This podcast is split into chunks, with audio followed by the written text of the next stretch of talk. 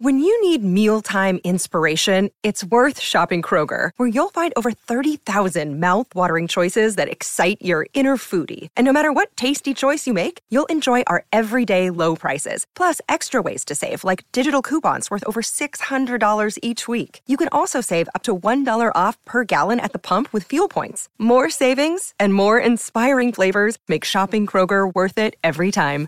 Kroger, fresh for everyone. Fuel restrictions apply. Tutti in futuro avranno i loro 15 minuti di grandezza ed essa li schiaccerà. Sigla. Uno spettro si aggira per il web. Lo spettro di Daily Cogito. Zombie, siete avvertiti.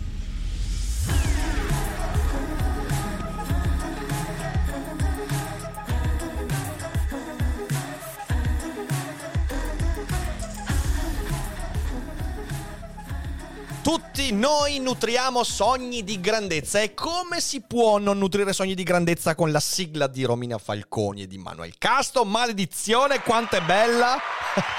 Penso che ballerò questa sigla più di qualsiasi altra negli ultimi anni, ma non tergiversiamo troppo. È bellissima, lo so, ma adesso veniamo a noi. Dicevo, tutti noi nutriamo sogni di grandezza, quella grandezza che è fatta dal riconoscimento degli altri, dalla ricchezza, dai successi, dai traguardi, dall'ammirazione. Vogliamo essere riconosciuti, vogliamo essere adorati. Il jet set hollywoodiano ci ha trasmesso questa idea che se sei riconosciuto e riconoscibile, se ti distingui, sei grande e quindi spicchi sugli altri desideriamo incutere timore e rispetto negli altri, perché il timore e il rispetto creano quella distanza che mi permette di essere quello che posso diventare. E così cerchiamo di emergere dalla massa, una massa sempre più ampia di persone che ci provano, sgomitano, tirano pugni, mettono fuori il naso, oppure altre appendici del corpo nel tentativo di mostrarsi eh, per non finire nella massa indistinta e siamo tutti in cerca di quella grandezza. E se ci pensate, questa è una cosa che è sempre esistita. L'essere umano cerca di spiccare. Ne parlano i filosofi antichi. Oggi sentiremo le parole anche di Epicuro e di altri eh, che parlano della grandezza, del modo con cui la grandezza si deve gestire. Eh, deve essere perseguita oppure rifugita. Ma oggi c'è una differenza. Non è mai stato tanto facile quanto oggi. Oggi abbiamo una montagna di mezzi e sembra paradossale non siamo mai stati così tanti nel mondo e non abbiamo mai avuto così tanti mezzi così efficaci per emergere dalla massa. Influencer, la ricerca della viralità, broadcast yourself, mass medialità, tecnologie che ti permettono di produrre contenuti, mostrarti, i selfie, i social network. Insomma, ragazzi, Mai come oggi siamo stati in cerca della grandezza, forse perché siamo in tanti, sentiamo ancora più il bisogno di distinguerci. Ed essere grandi è spesso un'aspirazione che ci illude di poter colmare le incertezze di fondo, quelle incertezze che poi quando siamo da soli, nell'indistinto del buio della nostra stanza, nella solitudine lontana dai riflettori, quell'incertezza che ci colpisce sempre pensiamo che la grandezza, il riconoscimento, la ricchezza, il successo ci permetteranno di colmare quell'incertezza e invece le cose non stanno affatto così. E oggi vorrei fare qualche ragionamento a riguardo perché è un argomento che mi sta piuttosto a cuore. Prima di farlo però vorrei dirvi due cose importanti. La prima è che fra due settimane parte un progetto devastante, incredibile, pazzesco, folle, lo Stand Up Cogito Tour tutti i Cogito Studios dentro un furgoncino. E noi, in dieci giorni, toccheremo otto città, otto teatri dove andremo per fare il Daily Cogito, come lo hai sempre ascoltato, ma sul palcoscenico, con il pubblico on live e il pubblico online. E noi faremo la nostra trasmissione, soltanto che ci sarà un sacco di gente lì che ascolterà e parteciperà. E durante queste otto date avremo anche degli ospiti, a Roma avremo Mister Marra, a San Mauro Pascoli avremo Roberto Mercadini, a Verona avremo Alessandro De Concini e sarà Daily Cogito sul palcoscenico per due ore. Tutti i biglietti per gli eventi sono disponibili sul sito dailycogito.com ed è un progetto a cui lavoriamo da più di un anno e io non vedo l'ora ragazzi, sarà una figata stratosferica che spero non sia neanche l'ultima, perché il progetto è quello di farlo altre volte, però questa è veramente l'occasione unica di essere partecipi di un progetto che esisterà una sola volta, il primo Stand Up Cogito Tour. Quindi siateci, guardate il nostro sito, alla sezione eventi, prenotate e noi saremo lì con il corpo, il cuore, l'anima e tutto quanto. Eh? Sarà molto bello. E prima di passare alla puntata, vorrei anche dirvi che la grandezza va gestita perché non c'è grandezza senza sicurezza, la sicurezza di NordVPN. Ma quanto si sta bene su internet? Magari ascoltando comodamente li cogito sul divano e quando si sta bene, beh, pensare alla sicurezza è una cosa molto difficile ed è per questo che qui su Daily Cogito noi collaboriamo con NordVPN per ricordarvi, anche quando siamo comodi, quanto sia importante proteggere la propria connessione internet. NordVPN è azienda leader nel settore delle VPN, una sorta di tunnel crittografato che nasconde i tuoi dati in entrata e in uscita quando navighi su internet, tanto usando il wifi di casa tua quanto la connessione dell'università, un modo perfetto per tenere lontani i malintenzionati che, sapendo quanto sono preziosi i tuoi dati, vorrebbero accaparrarseli. Sottoscrivere un abbonamento con NordVPN è una cosa molto saggia, non solo perché in questo modo riuscirai a mettere in sicurezza la tua navigazione online, ma anche perché avrai accesso al servizio Threat Protection, un anti-malware e anti-spyware sempre attivi sul tuo computer anche quando la VPN è disattivata. E poi, grazie a noi e al link che trovi in descrizione, potrai avere accesso a un super sconto sul piano biennale, con 4 mesi gratis in più, ovviamente con il servizio 30 giorni soddisfatti o rimborsati. Grazie a NordVPN e grazie a voi, non ve ne pentirete. E adesso torniamo allo show. La grandezza è un'esperienza transitoria ed è inconsistente, legata com'è all'immaginazione umana che crea i miti. La persona che sperimenta la grandezza deve percepire il mito che la circonda, deve pensare a quanto è proiettato su di lei e mostrarsi fortemente incline all'ironia. Questo le impedirà di credere anch'essa a quello che pretende di essere. L'ironia le consentirà di agire indipendentemente da se stessa se invece non possiede questa qualità, anche una grandezza occasionale può distruggerla. Dalla raccolta dei detti di Muad'Dib della principessa Irulan. Questo brano mi ha colpito molto, molto di più rispetto alle prime volte in cui l'ho letto, nei giorni scorsi, in cui mi sono in realtà riascoltato l'audiolibro di Dune, Dune di Frank Herbert. E mi ha colpito perché ho sentito questo brano molto cucito più che su di me, sul mondo di cui faccio parte, che è quello di internet, degli influencer, degli youtuber, degli streamer e via dicendo. Perché questo è un brano che parla di noi, parla di quanto la grandezza, intesa in questo caso nel senso della fama, del potere, del riconoscimento, della ricchezza, del dominio, Ovviamente qui si parla della grandezza eh, di Muad'Dib, quindi quello di Paul Atreides e di suo padre, Leto Atreides e via dicendo, quanto questa grandezza che è desiderata, desiderabile, suadente, tentatrice, possa essere anche devastante. E questa idea è raccontata bene. È inconsistente la grandezza, dice in questo detto Muad'Dib, perché è legata all'immaginazione. È un mito la grandezza. Poi vedremo che cosa significa questo, qual è il ruolo di questo mito. E la persona che la sperimenta deve avere autoironia, perché senza l'autoironia ne viene distrutto. Infatti l'ironia le consentirà di agire indipendentemente da se stessa, quindi l'ironia mi permette di distaccarmi da quella, da quella tentazione, da quanto è suadente la grandezza. Se invece non possiede questa qualità, anche una grandezza occasionale può distruggerla. E questo è importantissimo. La grandezza non occasionale ci distrugge. È troppa. La grandezza occasionale, quella effimera, quella degli influencer, potrebbe distruggere l'individuo impreparato. È un'idea molto presente questa nella storia della filosofia. Frank Herbert lo sapeva, Dune è un libro impregnato di filosofia, in effetti eh, dalla eh, congrega delle streghe Bene Gesserit, eh, fino insomma a tutta quanta la filosofia che sta dietro anche ai Fremen e via dicendo, ribolle questo, questo, questo, questo, cuore filosofico, l'atteggiamento dello stoicismo, il tentativo di dominare il caos. è un libro che è pregno di filosofia, Dune. E nella filosofia questa idea della grandezza come trappola in realtà è molto presente. Mi viene in mente Spinoza.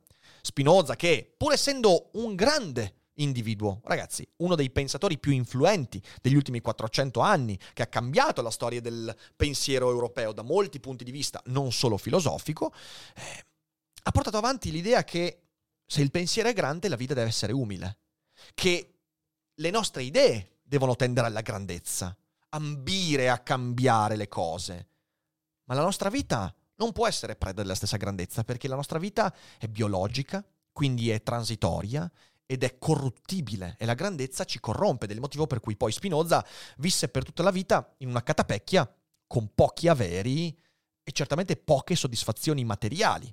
Nessuno, eh, a nessuno io auguro di vivere come Spinoza, però Spinoza è l'esempio eh, di questa idea. Oppure Marco Aurelio, eh, uno che è stato un grande, certo è stato un imperatore, cazzo, più grande di un imperatore romano nel momento di maggiore espansione dell'impero, sono poche le grandezze comparabili che mi vengono in mente, eppure quando leggiamo i pensieri di Marco Aurelio ci accorgiamo che eh, la sua era una grandezza riluttante. Lui era grande perché il destino l'aveva costretto. Non aveva scelto di essere grande. Fosse stato per lui, in giovane età, si sarebbe ritirato a fare teatro, poesia, filosofia. E invece il suo ruolo gli impediva di prendere quella strada, doveva essere imperatore. E questo lo portò a una grandezza riluttante, ovvero una grandezza necessaria, inevitabile. L'imperatore deve essere grande, il potere deve essere grande, non c'è scelta, però sempre con il pensiero di quanto questa grandezza non potesse sostituire l'amor proprio che Marco Aurelio teneva in sé. E quell'amor proprio non aveva a che fare con il potere, con la ricchezza, con la grandezza aveva a che fare con le sue passioni, la, la, poesia, la filosofia, la musica, con le sue relazioni più intime, i familiari, i nipoti, i figli. Ed è una lezione importante quella di Marco Aurelio. Oppure Epicuro, Epicuro, di cui presto faremo anche una bella monografia, Epicuro con il suo vivi nascosto, ovvero l'idea che la felicità non possa che essere raggiungibile quando ci sottraiamo allo sguardo degli altri non vivere nascosti come Zarathustra, come un eremita, no, vivere nascosto nel senso di non ricercare la grandezza, il riconoscimento, non ricercare quelle cose che istintivamente ci sembrano farci emergere, perché Epicuro era consapevole che quell'emergere, quella grandezza, quella luce suadente avrebbe velocemente ristretto il campo della coscienza dell'essere umano fino a trasformarlo in un dipendente da quella grandezza. E vivendo esposto finisci per dimenticare quello che veramente ti pulsa dentro, le tue passioni, le cose veramente importanti, che non sono transitorie e non hanno a che fare con il mito della grandezza. Quindi questa è un'idea molto presente nella storia della filosofia. E la grandezza, intesa soprattutto come fama, potere, ricchezza, dominio, successo è da sempre un oggetto problematico. Da sempre l'essere umano si pone il problema di come gestire la grandezza. Se lo pongono i filosofi e se lo pongono anche i governanti, quando vengono colpiti dalla, da quella grandezza, dai lati negativi della grandezza. Un Napoleone che si lamenta di quanto una buona parte del popolo francese lo detesti. E fino ad arrivare all'influencer che vive malissimo le shitstorm e la contestazione lo diventa ancora di più problematica eh, quando l'individuo che la sperimenta è impreparato, perché Napoleone era preparato, aveva passato una vita a prepararsi a quel momento, l'influencer no. Il brano che ho tratto da Dune inserisce un elemento fondamentale in questa equazione, l'autoironia. E sapete quanto io ci tenga a questo elemento, quanto sia fondamentale per me, per la mia vita, riuscire a distaccarmi, prendendo poco sul serio le cose che serie non sono. Non è serio il numero di persone che ti seguono, non è serio il numero di visualizzazioni, non è serio, non sono cose che, che hanno a che fare con la serietà della vita, perché la serietà della vita si manifesta attraverso cose ben diverse si manifesta attraverso poche relazioni fatte in un certo modo, si manifesta attraverso le paure che ci attanagliano, si manifestano attraverso il tipo di individuo che io voglio essere nella vita. Queste sono cose serie, che vanno trattate con serietà. E adesso un bel caffè finito. Perché rischiare di rimanere senza caffè quando puoi abbonarti a Caffè Borbone? Prezzi vantaggiosi, costi di spedizione inclusi, tante possibilità di personalizzazione e l'abbonamento lo sospendi quando vuoi. Decidi tu la frequenza, la qualità, scegli tra le cialde e capsule compatibili e crea il tuo mix di gusti e miscele.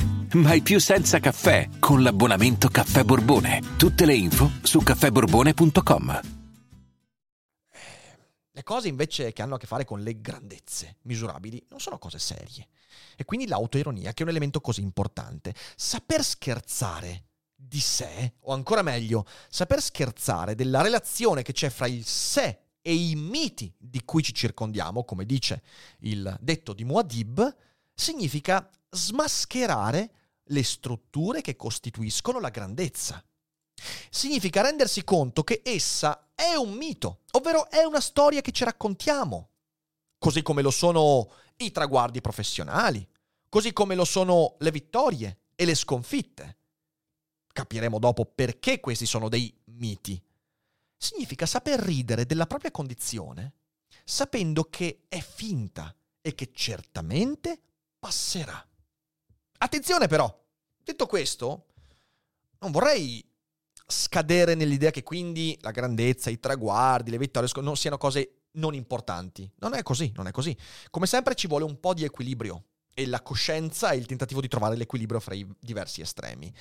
Il mito, che sia della grandezza, il mito della vittoria, il mito di tutto, tutto quanto, tutte queste cose, il mito esiste, l'abbiamo detto in passato, perché ci guida nei sentieri dove spesso rischiamo di perderci. Che cos'è il mito? Recuperate il daily cogito di qualche mese fa quando ho parlato di Shrek. Lì ho parlato del ruolo del mito. Il mito è il sedimentarsi di pratiche passate che funzionando arrivano fino a noi e noi percorrendo quelle pratiche in modo più o meno sicuro, con un passo più o meno eh, certo, riusciamo a trovare qualche sentiero che ieri altri prima di noi sono riusciti a trovare proficuo.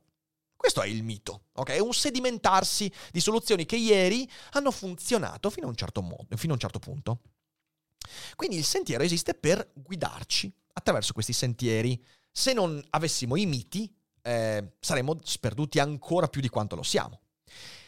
Il fatto che traguardi professionali, vittorie e sconfitte, successi, fallimenti, siano dei costrutti culturali, non significa che non valgano nulla. Anzi, il mito vale. Le storie che ci raccontiamo hanno un valore. La storia più famosa di tutte, la storia di maggior successo di tutte, è questa, signore e signori. Scusatemi, eh. Eccolo qua. Questo è un mito. Vedete, questi 50 euro sono un mito. Questo significa che io posso prendere e mangiarmi questi 50... Che schifo, mangiarmi, tagliuzzare questi 50 euro così perché... Eh no, cazzo, quanti abbonati sono? Fede, Fede quanti abbonati sono questi? Sono tipo... Due di livello... Due di livello, di livello cultori della materia grigia. Eh, significa che essendo un mito questo io posso tagliuzzarlo e non dare importanza? No, cazzo, mi servono questi 50 euro. Non ve li do, non li do neanche a Fede, non ci penso neanche. Come? Però significa che devo dare il giusto ruolo a questo mito. Devo dare il giusto ruolo alle storie che mi racconto. E quando questo mito prende il sopravvento su di me, eh, gli sto dando il valore sbagliato, il ruolo sbagliato. I traguardi professionali sono dei miti, sono delle storie, perché le professioni sono contesti in cui noi decidiamo intersoggettivamente quali sono i ruoli da compiere e attraverso un sistema di feedback e quindi eh, di, di, fallimenti e successi, eh, di, eh, di, prove e controprove e ovviamente di, di traguardi da raggiungere, noi decidiamo che quella cosa ha avuto successo e quella cosa non ha avuto successo. Sono tutti così. Lo sport. Lo sport è l'esemplificazione perfetta. Signore e signori, eh, ieri l'Ital Basket ha vinto contro la Serbia e mi ha fatto esplodere di gioia. Bellissimo.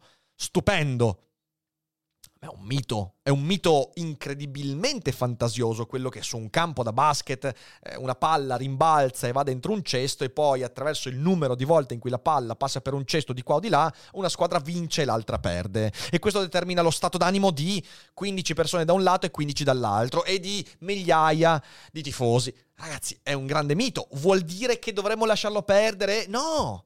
Significa che devo dargli il giusto ruolo significa che quello mi dà una guida in alcuni tipi di sentieri, per esempio per conoscere le mie emozioni, per conoscere altre persone, per fare delle cose, compiere dei gesti.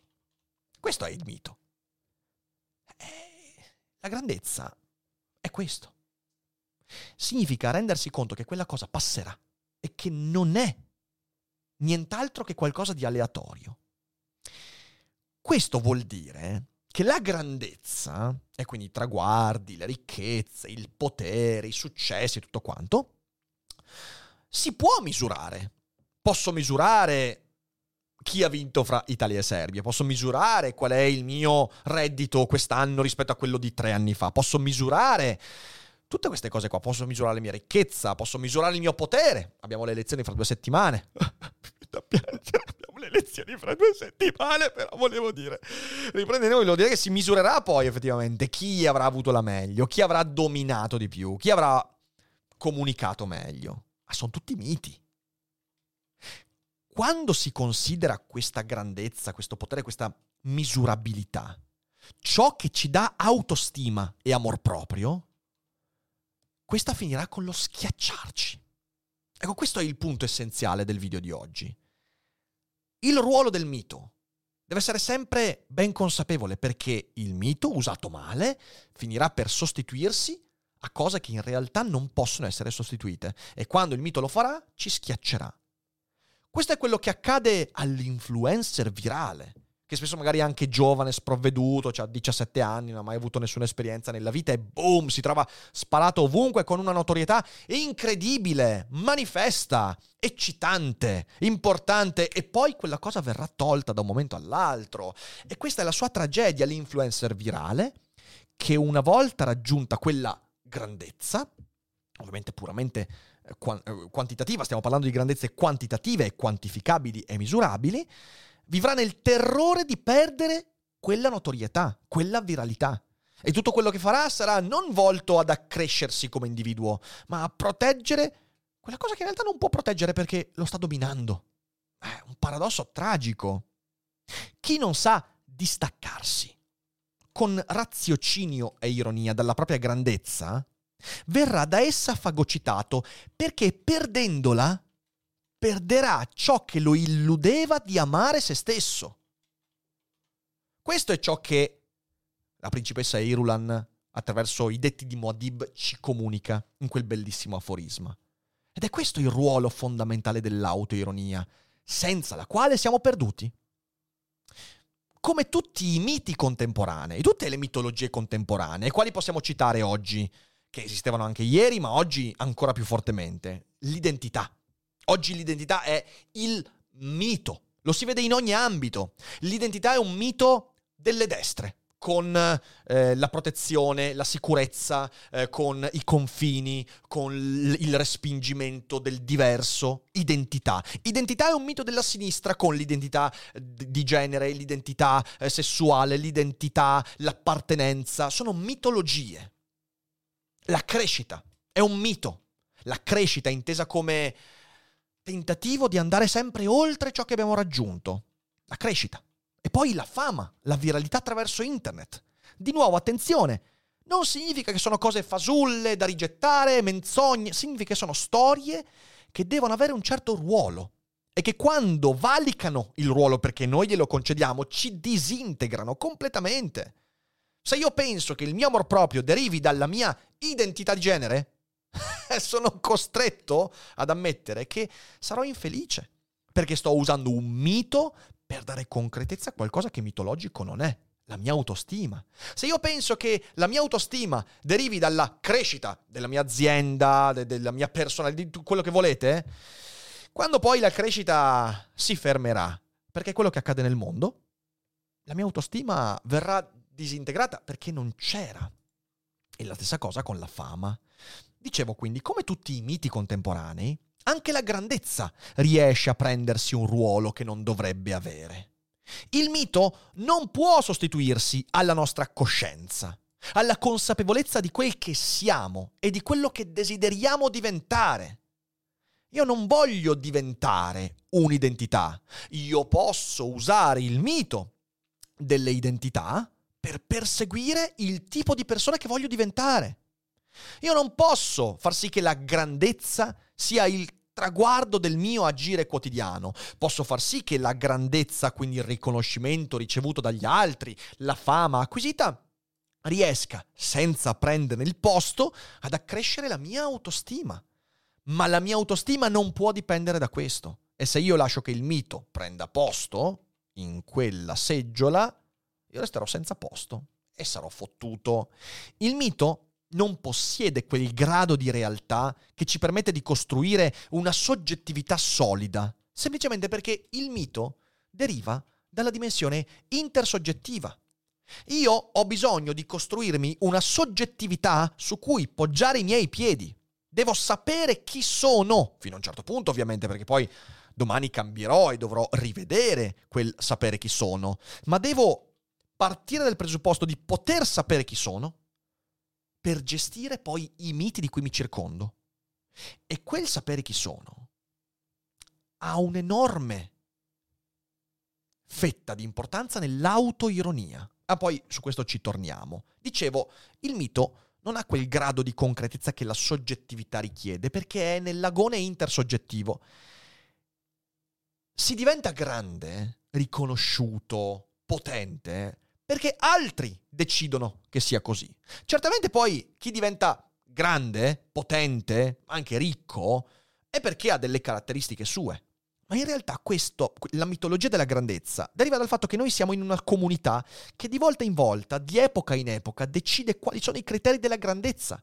Ciò che rendeva grande qualcuno nel 1400 non è ciò che rende grande qualcuno oggi, in nessun ambito. Perché viviamo in un dominio intersoggettivo. Eppure, ciò che nutriva l'autostima di un essere umano nel 1200 è più o meno ciò che nutre l'autostima di un essere umano oggi nel 2022. La capacità di essere ciò che si è. Mettiamola così. E poi cercheremo di approfondirla in altre puntate questa. Ma in realtà, se volete già approfondirla, andate ad ascoltare la monografia su Viktor Frankl, perché lì ne ho parlato in modo piuttosto esteso. Raggiungo traguardi professionali, sportivi, che dipendono da negoziati con la comunità. Nello sport decidiamo che ieri l'Italia di basket ha vinto sulla Serbia, certamente per il talento della nostra nazionale, stati fantastici, vi amo ragazzi, però decidiamo che è così perché abbiamo costruito una serie di regole che sono negoziate fra di noi che non hanno un reale impatto sulla realtà. Regole che usano la fisica, i muscoli, la velocità, il talento, ma poi regole che potrebbero anche essere completamente diverse. E che in questo modo, con la diversità, avrebbero anche dato un risultato diverso, se cerchiamo di capire quello che sto intendendo. E quindi viviamo in un ambito intersoggettivo con i miti. E il dominio intersoggettivo è alla mercé di equilibri che oggi tirano di qua e domani tireranno di là. L'esempio perfetto è quello del trend nell'influencer. Ci sono influencer che hanno fatto tanti soldi, tanti follower e quindi hanno accresciuto la loro grandezza misurabile seguendo un tipo di trend o un social, una piattaforma. E poi quando l'intersoggettivo, quindi il dominio dell'intersoggettivo cambiava trend, cambiava il vento, questi sono rimasti con una pipa di, ta- di tabacco spesso anche truffati da management, lasciati lì, dimenticati. Se quell'influencer ha basato la sua autostima su quella grandezza acquisita, adesso è la persona più depressa del mondo. E ne ho visti. Quindi non sto neanche parlando di cose inventate. Se quell'influencer invece aveva già una, un po' di autostima, sapeva già un po' chi era e ha usato quel momento di grandezza per arricchirsi, per fare delle cose, per divertirsi. E quando poi l'ha persa, ha saputo tornare alle sue relazioni, a quella sua autostima, allora lì è un altro discorso. Allora era pronto a quella grandezza, ma è molto raro trovare persone in questo ambito che sappiano farlo. La valutazione di un traguardo, di una grandezza raggiunta, deve essere sempre accompagnata da tre elementi, secondo me. Il primo è la consapevolezza di quali mie doti sono state messe in gioco io ho delle doti, ho dei talenti, ho delle caratteristiche che si intersecano meglio o peggio a diversi traguardi, contesti, compiti. E questo è da riconoscere, perché l'autostima è anche questo, senza cadere nella tracotanza. Io so perfettamente che le doti che mi permettono di fare dei licogito o di andare a teatro o di fare bene quello che faccio, in altri ambiti sarebbero autodistruttive, non funzionerebbero. Sono mie doti, ma sono limitate come qualsiasi dote, quindi nessuna tracotanza. Secondo elemento, la valutazione del ruolo intersoggettivo, cioè cercare di capire cos'è che ha permesso a queste mie doti, in questo contesto, di fallire o di avere successo, di raggiungere o meno i traguardi che mi ero posto. E poi, in terzo luogo, la capacità di distaccarsi, ovvero l'autoironia. Sapere che tutto quello che conquisterò grazie alle mie doti nei contesti intersoggettivi ben scelti passerà. Passerà. E non sarà la cosa veramente importante. Quando le cose concrete della mia soggettività poi mi colpiranno. E sono le cose che citiamo molto spesso, eh le perdite, le sconfitte, quelle proprio della vita, quelle che non ti permettono di rialzarti facilmente, i fallimenti, quelli che per anni cerchi di digerire, eh, i tradimenti, la morte di qualcuno, una malattia. Sono queste le cose che mi impongono di avere una soggettività mia, solida, che esula dalle grandezze più o meno conquistate, dai domini intersoggettivi di cui continuamente cerchiamo di accaparrarci l'attenzione. Tutto questo deve basarsi sull'idea che io, anche senza quella grandezza, amerei essere me stesso. È questa la regola, se vogliamo trovare una regola dell'autostima. Anche senza i cogito studios, anche senza i vestiti che mi piacciono, anche senza il conto in banca, anche senza eh, riuscire ad amare me stesso. Provate a pensare nella vostra vita a tutti quei domini intersoggettivi, a quelle grandezze, o piccolezze ovviamente, di cui vi siete circondati, che sono mitologiche e che senza le quali non riuscireste a far sopravvivere il vostro amor proprio. Quando le individuate sappiate che lì avete individuato qualcosa che vi sta dominando. Se io dicessi, eh, senza i miei vestiti, senza le mie giacche, perderei stima di me stesso. Cazzo, devo bruciare tutte le mie giacche. O magari no. Però devo riuscire a distaccarmene. Eccola l'autoironia. Ecco che cosa ci dice Muad'Dib in quel brano di Dune. Ci dice distaccati. Se non ti distacchi, sei perduto, sei alla mercé, sei dipendente nel modo peggiore da cose su cui non hai potere. Senza questo complicato intreccio, la grandezza di ogni genere ci schiaccerà. La useremo contro di noi. Perderemo il sentiero che ci pareva corretto e resteremo soli. Perché non avremo neanche il coraggio di dirle poi queste cose. Non c'è modo migliore per detestare se stessi che quello di usare la grandezza per allontanare le incertezze.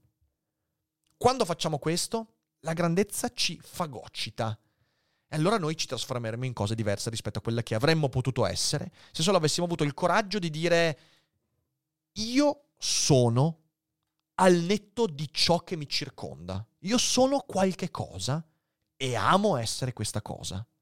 Tutto quello che viene in più, io lo unisco a quello che sento di essere, ma non lascio che quell'elemento esterno a me mi domini. Questo è fondamentale da comprendere, ce lo dicono Epicuro, Spinoza e ovviamente Muad'Dib, io sono solo l'ultimo arrivato, ma spero che in questo Daily Cogito abbiate trovato qualche barlume per riflettere sui modi con cui usiamo i miti di cui ci circondiamo. Però brava Ital Basket, continua così, eh, mi raccomando. Detto questo, io spero che sia stato molto che sia stato proficuo l'ascolto di questo Daily Cogito. Come sempre voi andate a eh, condividere con i vostri amici la puntata, fate conoscere dei Cogito, combattiamo la zombificazione in tanti modi. Intanto vi ricordo di guardare NordVPN, mi raccomando, in descrizione. Dopodiché abbonatevi su YouTube eh, perché ci sono tanti bei vantaggi, c'è anche Patreon, ci sono tanti modi per eh, sostenere quello che facciamo e ci vediamo anche allo stand up Cogito e ovviamente alle prossime live. E vi ringrazio per l'ascolto e buona serata a tutti.